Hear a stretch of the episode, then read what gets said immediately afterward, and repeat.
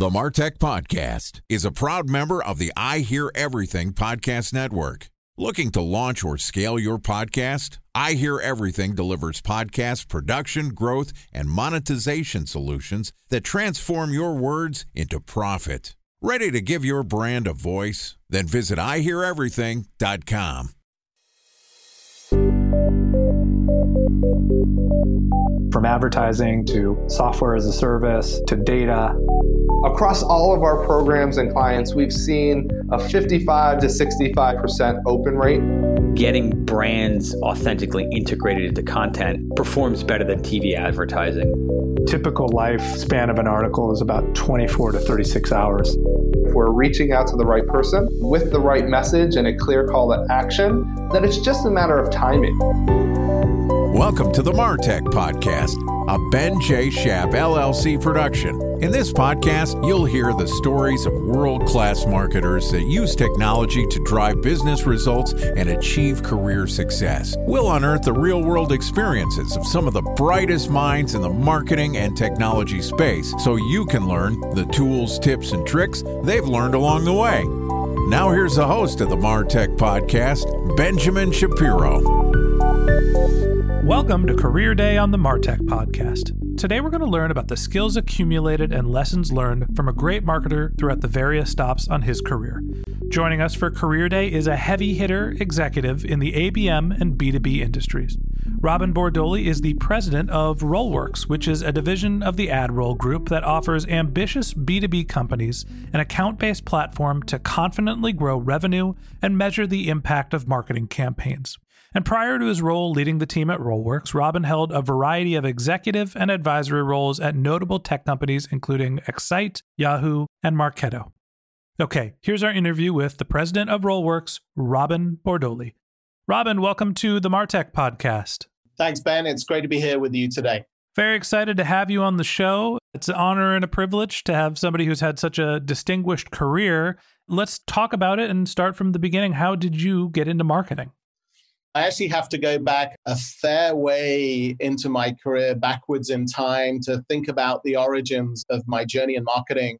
The origin of my journey was in one of my early roles at McKinsey and Company. So I worked at McKinsey and Company, the strategic consulting firm, back in the early mid 90s. And there, my work was so much about the intersection between markets, products, and technology so it's where I got my first grounding in what I would call strategic marketing, thinking about markets at the aggregate level before you get down into the tactical aspect of how do you actually do marketing. So that's where I was forced to develop my strategic marketing skills and thinking about markets and thinking about how markets developed over time.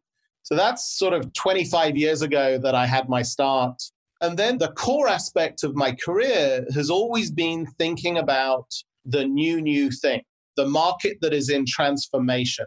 It's never been about business as usual. So, the core thread throughout my career has been identifying emergent markets and understanding the nature of them and understanding how they're going to evolve over time.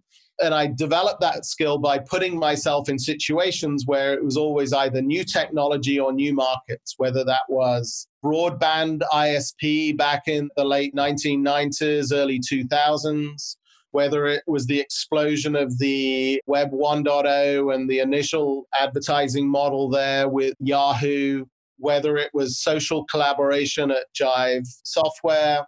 So it's always been about the new market and the emergent market. And then sort of crystallizing that with being part of the leadership team at Marketo, which was then about transforming the role of marketing, actually helping marketing grow up in the B2B world and be seen as a peer to sales. So before marketing automation came along in the B2B world, marketing was sort of the younger sibling, so to speak, of sales and wasn't viewed as a sort of true partner in the business and, and wasn't sort of allowed at the adults table, so to speak. So you've laid out a little bit of your career path And the interesting thing to me is going back to your education, you were focused on engineering, you went into consulting, which is something that I've heard from multiple people with engineering backgrounds that ended up into marketing that they learned the business aspect of marketing and the transition and the overlap between technology and marketing as a consultant. What's interesting to me about your career path is that you went from a strategic consultant to sales to business development and then more down a, a product and corporate strategy role. You didn't really touch marketing early in your career, but it's always been a common thread. Talk to me about some of the roles that you had earlier in your career, your your individual contributor, your early management experience where you went from consulting, sales, BD, product and corporate strategy. You know, what role did your understanding of marketing play and what were some of the lessons that you took out of those early stops in your career?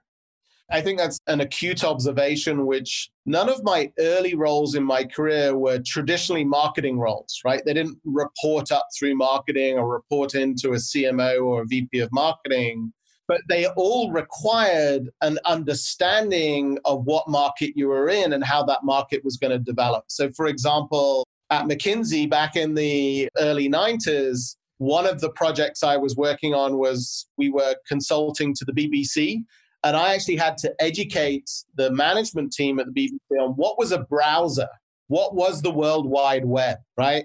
what was hypertext? How was this going to transform the media business?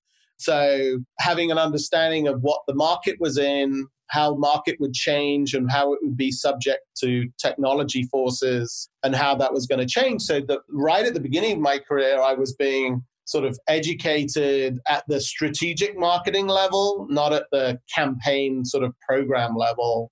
That trans from McKinsey afterwards, I went to my first startup, a company called Micromuse, which eventually went public and then was acquired by IBM and is still part of the Tivoli suite. So that there was network management software. I actually was in a sales role, but I had to understand how the market I was selling into was changing. So the internet protocol was changing the way that networks were being built and managed. So early on, the roles were very much about understanding the strategic marketing lens, not marketing tactics. Let's double click there because your current role is talking about the overlap between marketing and sales. And to me, that's the definition of ABM is the gray area in between marketing and sales in your time in the early 90s when you were actually actively selling what was the overlap between marketing and sales then? And how is it different than what it's like now? The tension between marketing and sales in the b2b world is sort of as old as time itself. In some regards it hasn't changed a great deal which is you know when you're in the sales team the language and the focus is around deals, accounts, companies, contracts, right? If you just sit inside of a sales team, you live inside of a sales team, the language that you use, your daily focus is actually quite removed from the marketing team because most B2B marketing teams still talk about leads campaigns, activities, right? And so the language doesn't connect. And that was very true back in the mid 90s and I would argue it's still, for the vast majority of companies, still true today that the language that marketing uses and how it gets measured, and the language that sales use and how they measure success, is there's still a disconnect, I would say, for 90% of companies, right? 10% of companies are, are on this ABM journey where they've closed that gap. And that's fundamentally what ABM is. It's about aligning marketing to the success of sales and making sure you're both driving towards sort of common measures and common measures of success. So you saw firsthand that marketing and sales were not necessarily sharing a common language. And essentially, marketing is a lead generation or a support to to sales, which drives the revenue. Early 90s. Eventually, you move away from your sales role and you go into business development and eventually corporate strategy before going down the executive path. As you moved away from your startup and sales experience more into these BD and corp dev roles. What was that experience like? Is that just a amplified version of sales or what were the learnings that you got out of that experience?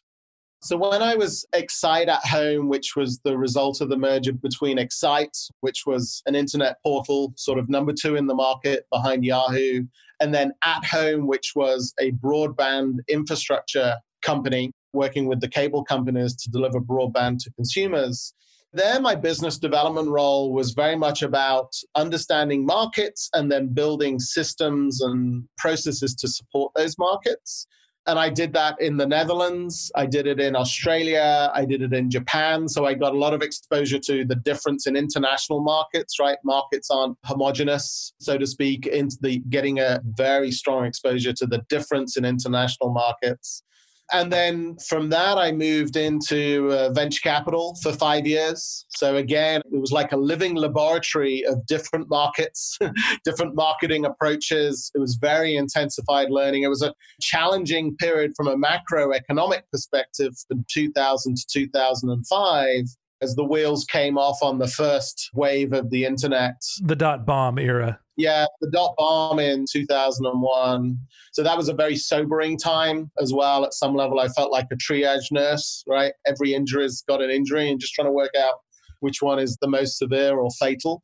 And then from there, moving into a product strategy role with Yahoo, which was again thinking at a strategic, both understanding how marketing was changing and digital advertising on the web was becoming an important component of how marketers go to market and execute their function. And then from there, but also understanding not just how the marketer's role was changing, but the market of digital advertising was playing out. So as Facebook was starting to emerge, we woke up every day, how do we compete with Google? So again, thinking at the market level was absolutely central to those roles as well even though the title may have had business development or strategy sort of in the roles. I look at that as the dividing line between the two stages of your career, where early in your career, you're getting a wide variety of experience. You have an engineering background, you do some consulting, you work in sales, you do business development, you do some venture capital, you go to Yahoo and you're, you know, corporate and product strategy role. And then beyond that, you go away from learning all of these various sort of disparate job functions. Uh, they're they're somewhat related, but you're not just going down a marketing track or a product track or an engineering track. And then beyond that, you're an executive. So what was the reason why you decided to go from these different types of roles, you know, one area of focus to being an executive in your next role post Yahoo? It's interesting because when you look back, you can sort of do that rationalization. But at that point in time, that was not part of the consideration as I thought about next role, next opportunity. My lens was always go look for big market opportunities in emergent markets where there is some major disconnect. It's either a, a major shift in buying patterns, it's a technology disconnect, so that was the lens through which has been my guiding light throughout my career. And the result of that is the roles are always going to be sort of outside the box roles. Because if you're in an emergent state, you don't have a fully defined org structure, but the ability to be broad and not narrow, but then at the appropriate time to go deep is what's highly valued at that stage of a business and in that stage of a market which is why when you go, look, my titles at some level don't make sense because they seem to hop about, but that's what's common about the roles. So I never thought about this functional, individual contributor level, management level, and then executive. That's a function of taking on big, interesting problems and then working out how to solve them and then solving them. That was an output of that, not sort of a career goal to think about, well, now I'm becoming an executive you solve some problems, you get given more responsibility, you solve more. And it just felt a natural progression, which is sometimes you get asked this question when you go to interview Are you a strategy person or you're an operations person, right? Do You operate at the high level or do you, you good at getting stuff done? And that used to be the case. I would say a decade ago, that was very classic, right? Oh, you're a strategy person, or I'm going to put you in this bucket, or no, no, no, you're good at a functional area. I'm going to put you in this bucket. And I think what people have realized is that's a really false dichotomy. What you really want to hire is people who are good at working stuff out and then good at getting stuff done And to operate at a certain level, you need to have both of those muscles, even executives. Because I sometimes people think, oh, well, an executive means you're just good at working the big stuff out, right? But you're not good at the details. I never had that mental model. You've got to be able to toggle back and forth between those to be an effective executive. I think that you're not giving yourself enough credit. Your ability to be able to move in between these various job functions and your ability to do both the strategic and the operational is one of the reasons why you've been able to move forward so quickly. And the reason why those silos exist is because it's difficult for most people to be able to do both strategic and operational. Eventually, you move on in your career, you become more of an executive, you take these career experiences you have and honestly, you, you get into the reason why you're on a marketing podcast. You start working in marketing and ABM and, and the intersection between marketing and sales technologies. Most notably, I think Marketo is probably the one that stands out to me. Talk to me about your role at Marketo. Obviously, a very marketing focused company.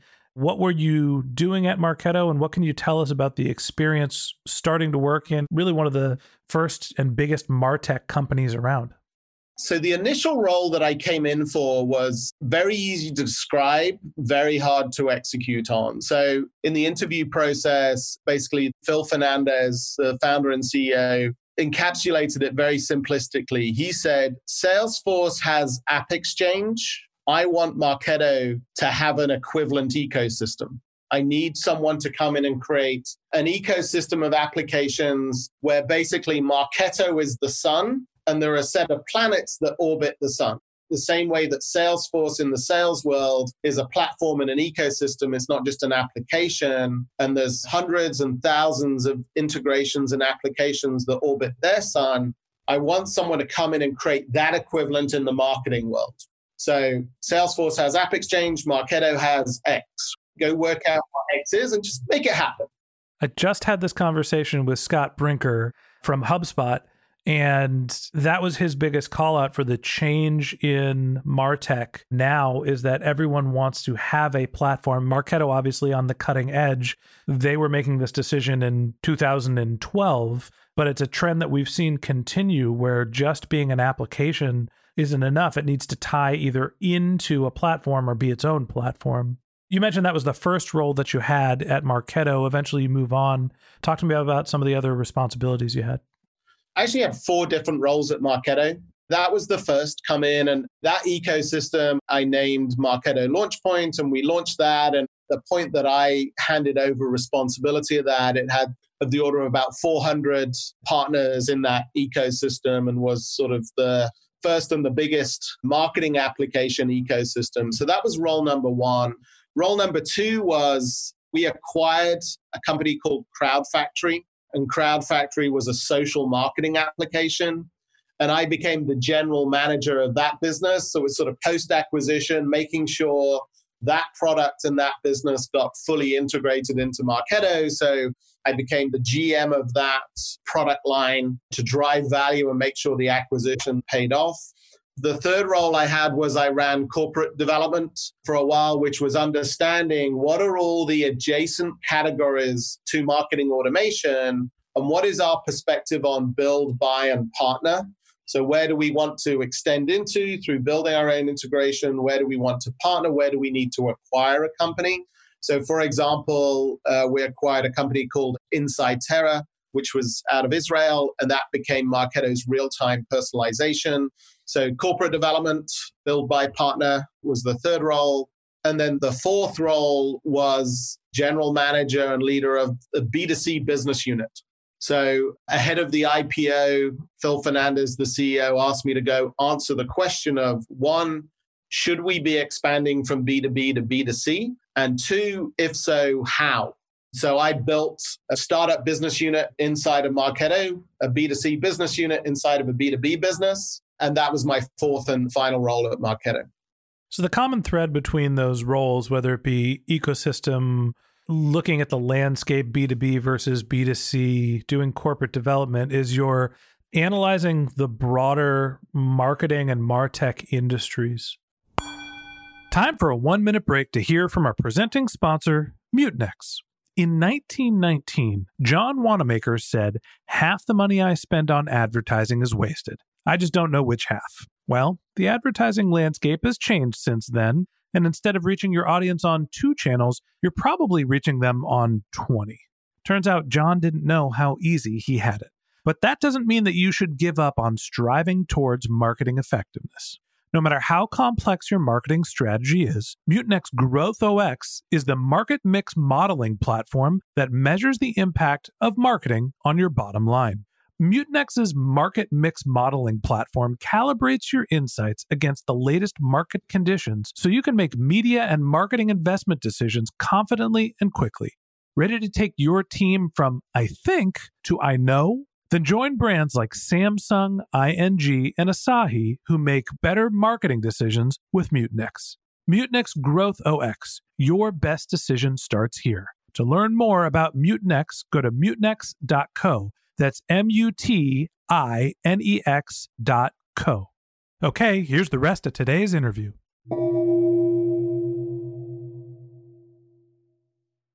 A special thanks to our presenting sponsor, Mutinex. Ready to take your team from I think to I know?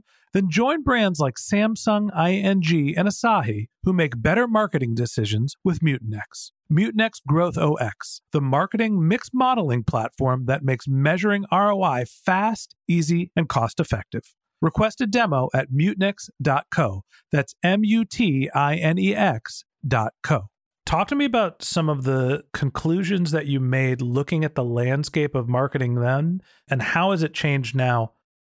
So, if you go back to my time at Marketo and then project forward to today, I think there are two big waves to think about. The first wave really is around marketing growing up and becoming a function and a budget owner and a business driver in the B2B world and becoming a very serious player in that regard. So it's no coincidence that Salesforce emerged as the dominant player in the sales world before a dominant or a handful of major players appeared in the marketing technology world, right? It's because sales was where all the budget went, where all the political power went, where all the decisions were made. It's where all the revenue attribution is. Yeah, where the revenue attribution was. And so the first big wave to think about is that marketing got established as a sibling function that had its own budgets, own requirements. And now there is a category called marketing automation that no one in the B2B world quibbles about if you go back eight or 10 years ago, a lot of the conversations with companies was like, well, I've got a CRM, I've got Salesforce. Why do I need this other platform? Can't my marketers just log in and log their leads in here and do their stuff? So the first big shift is marketing growing up, so to speak, or being acknowledged as a business driver and a business function on more equal footing with sales. And that's what led to HubSpot, Marketo, Eloqua, and then the big tech players both acknowledging this and saying we absolutely have to have a play in this. Adobe acquiring Marketo, Oracle acquiring Eloqua, Salesforce acquiring Pardot, which was inside of a B2C business, and then creating the marketing cloud, right? All the big players sort of acknowledge that. And what was the second trend that you observed? So the second trend then is starting to apply data and intelligence at greater scale to make marketing more scalable. For example, and this is where ABM really comes in, what is account based marketing? Account based marketing is marketing's ability to identify and engage both the known and the unknown buyers inside of the accounts that matter to them. That's my description of what ABM is it's only been possible for larger companies to do this because they've been very manual processes, right? I have to do manual crunching of lists. I have to do manual analysis of accounts. I have to go try and weave this all together from disparate systems. If I do campaigns or programs, they're very manual, right? I've got to create a different campaign for this account. And so only large organizations with big resources have been able to do ABM because they're still very manual. Mm-hmm. And what we're now seeing is both the availability of high quality data around people and company data, as well as applying machine learning to processes that reduce the need for human muscle power and just like brute forcing around things like personalization, scoring accounts, suggesting accounts. And the combination of those two, both data and machine learning, is now going to do two things bring down the price point of account based marketing and bring down the accessibility of it so that what we're starting to see and we'll see over the next five to eight years is ABM is just good B2B marketing. There will be a point in time in the future where it's not that you have leads based marketing and account based marketing. You will just have account based marketing. It is a fundamental transformation. Why would you ever spend a dollar on an account that's not going to buy from you or a buyer that's not going to buy from you, right? as opposed to this i'm going to spend lots of money and then i'm going to like the fishing analogy i pull in a net i bring them in i throw back 70% of what i've caught and i keep 30% that's not going to be the way that b2b marketing is done. So that's the second big wave that we're in the midst of and you're starting to see evidence of the market for that. So for example predictive which had been a standalone category or people thought of as standalone with companies like Lattice Engines, Mintigo, Everstring, LeadSpace. There was a company called Infer a few years back that sort of was an asset acquisition. That is basically getting combined into an account based marketing platform. So we're starting to see elements of that. You know, Mintigo struggled and was just today was announced, was acquired by Anaplan because it's not a standalone category. You saw Dun Bradstreet acquire Lattice Engines, sort of the combination there. So I think that's the next big phase that we're early in and is going to be the dominant sort of theme over the next three to five years. So the interesting thing to me is as you talk about spending the time evaluating the landscape at Marketo, the takeaways are marketing is gaining more political capital at large companies, right? They're now a peer to the sales department and owner of revenue generation and that there is this influx of data that feeds into personalization whether we're calling it abm or marketing automation or, or ai whatever it is that there's this adoption and usage of data that is making marketers more effective which fast forward to your role at rollworks a company that is data driven and focused on abm i think i'm going to answer my questions here. Why did you work your way to be the president at rollworks so I left the marketing technology space, so to speak, as a participant back at the beginning of 2015. So I left Marketo beginning of 2015 and I joined a small startup that at the time was called Crowdflower, but we ultimately rebranded to be Figure Eight. That was a 35 person startup that was in the machine learning segment. So, what Crowdflower, now Figure Eight, does is it actually, at the time, was a service that transformed unstructured data about the real world, so text, images, video, audio, and structured it so that machine learning algorithms could ingest it and use it. So, for example, self driving cars. How do you actually take raw images of street level views and teach cars to identify pedestrians, cyclists, road signs, etc. How do you take it in just a one sentence description of a product and assess whether or not that description is accurate? So, in machine learning parlance, this is called training data. How do you create training data that teaches a machine or an algorithm about the real world around it? So I was very deep in machine learning, right, for four years, very deep in understanding how AI was getting adopted, the importance of data, the interplay with machine learning. And I was a consumer of marketing technology, but I wasn't a vendor, so to speak. I'd sort of stepped out of the actual marketing technology market. But you're gaining experience as a vendor and you're also learning artificial intelligence and machine learning applications. Yeah. And the other thing that I'd done at Marketo was, as part of my role of leading the B2C business unit, was I had tried to actually create partnerships between Marketo and leaders in the B2C MarTech space. So companies like Turn, Acxiom, which is now LiveRamp. And I had actually really tried to bridge this gap between the unknown world of buyers, meaning digital advertising, where you might know a cookie, but you don't actually know who that is. I don't know that's Robin Bordoli. I know that's a 47 year old male that has this level of propensity, and they may or may not work at this company, or you might not even know that. to the known world, which is Marketo's world. Marketo's world was, oh, I know this is robin.bordoli at figure8.com. They filled out a form, they've attended a webinar, they're known to me. So I'd spent a lot of time like, how do you connect these worlds? And I understood that there was massive value to be created if you could.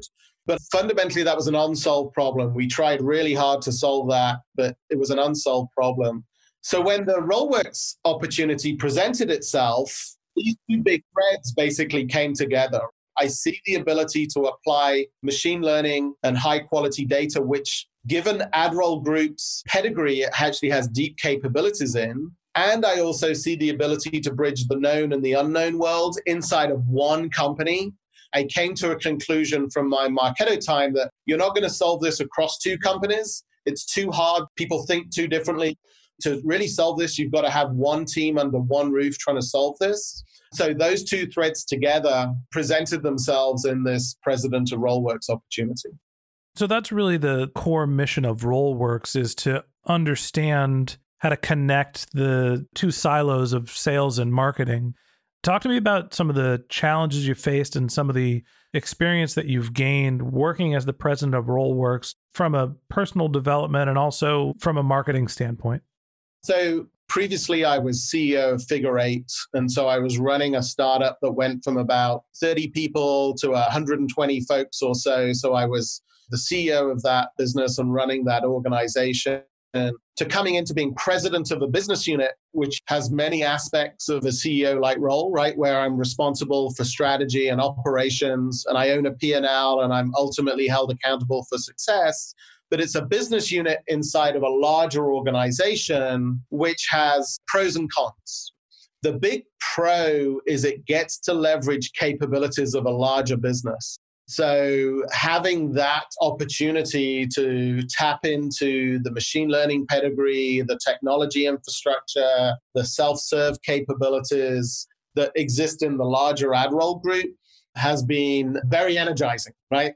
when you're a CEO of a startup, you basically you eat what you kill, right? You're not connected to anyone else. It's very primal and black and white, right? These are the resources you have. It's been very energizing to be part of a larger organization and being able to tap into that while still having the startup, iterative, nimble nature of a business unit in an emergent market that's iterating at a high rate of knots. So that's been a very energizing part of this role what are some of the trade offs that you're facing by being at a company that has resources which you're able to tap into? Obviously, there's some cross coordination. What are some of the challenges that you faced? Cross coordination is definitely there. So you sometimes you might have to move a little slower because some of the decisions are going to require multiple folks rather than well the buck stops with me that we have other business units that I need to coordinate with, the sort of the centralized functions that I need to coordinate with as well. But the African proverb, if you want to go fast, go alone. If you want to go far, go together. This ability to actually have sustainability and to go for a think on a large time horizon. It might take a while to sort of get going, but then the force at which you move with is greater as well. So that's the trade off you think about. And when I make the statements that I believe this is fundamentally how all B2B marketing is going to happen in the next decade, I'm looking at a market that's maybe 500,000 companies. Any B2B company in the US that is 20 employees or greater is ultimately our target customer. That's the scale of the ambition. So the big pro is being inside of an organization that's got that scale of ambition as well. So there are trade offs. Sometimes you have to go slower in the short term, but fundamentally it's about going further in the longer term. And you're tackling a big problem, which is bridging the gap between sales and marketing. We talked earlier about how when you were early in your career, you felt that the sales and marketing team were speaking two different languages and that there was a divide between them. And marketing was essentially a support system to sales because sales had all the revenue driving power, right? They had the attribution. That's obviously changed a lot today. Talk to me about the divide. How thick is it? You know, marketing and sales being merged more and more, and what is Rollworks doing to streamline that process and make sure everybody speaks the same language? I'm going to butcher the attribution and the quote, There's an author who writes technology fiction. So the quote is The future is already here, it's just unevenly distributed. And that is very, very on point for the state of the ABM market and the adoption, meaning there are companies today that fundamentally understand this as a transformation and fundamentally understand this is central to their success. But it's a pocket. We're less than 5% of the market sort of truly adopting account based marketing.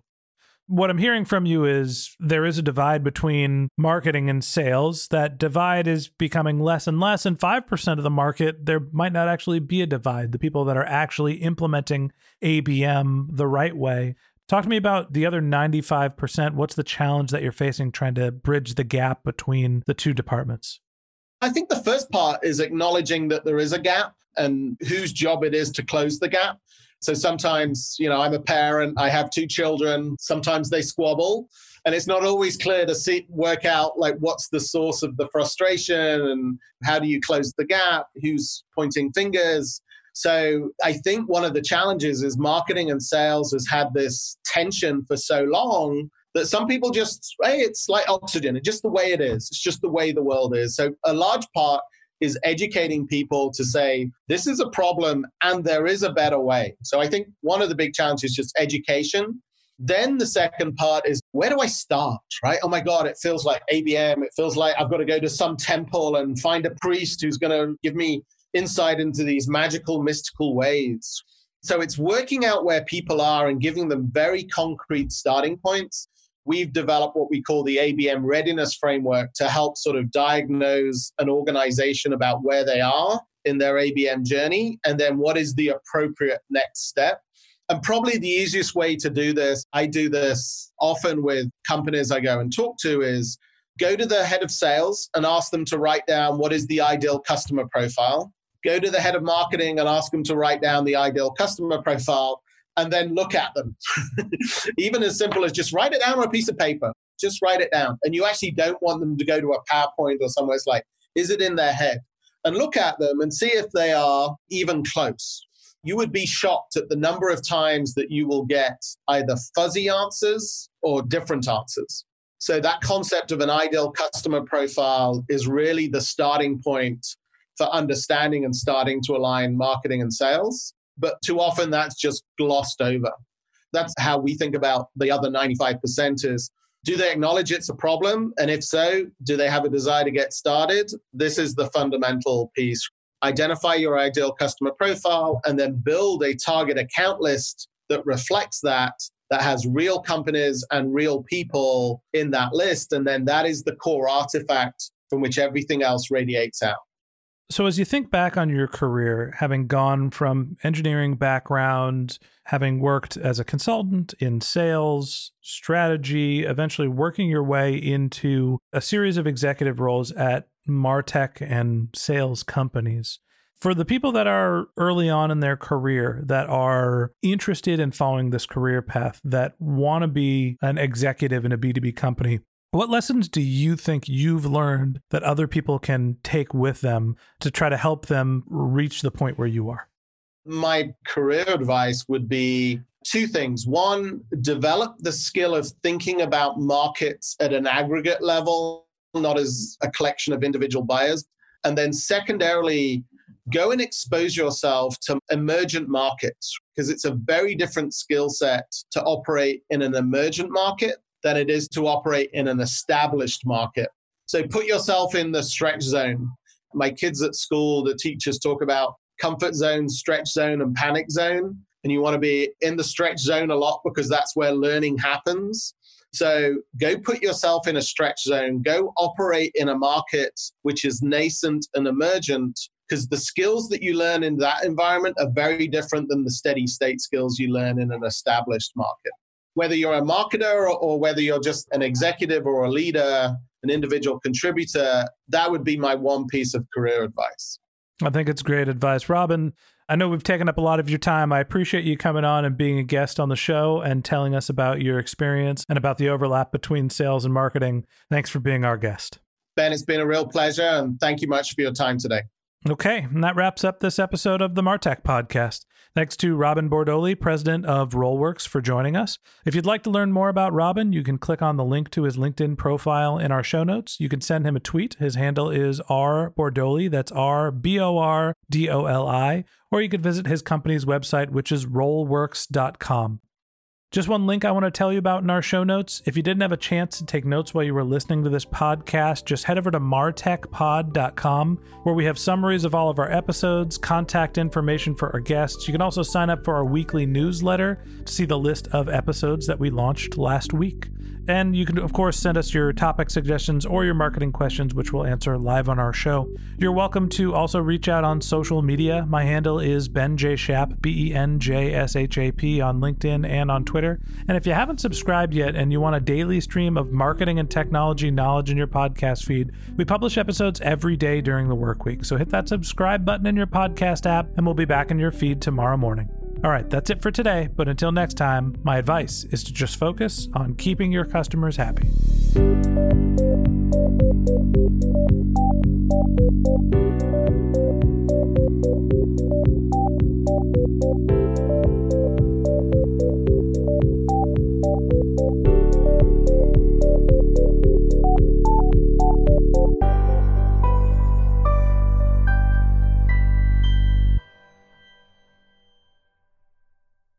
Thanks for listening to the Martech Podcast, and I Hear Everything production.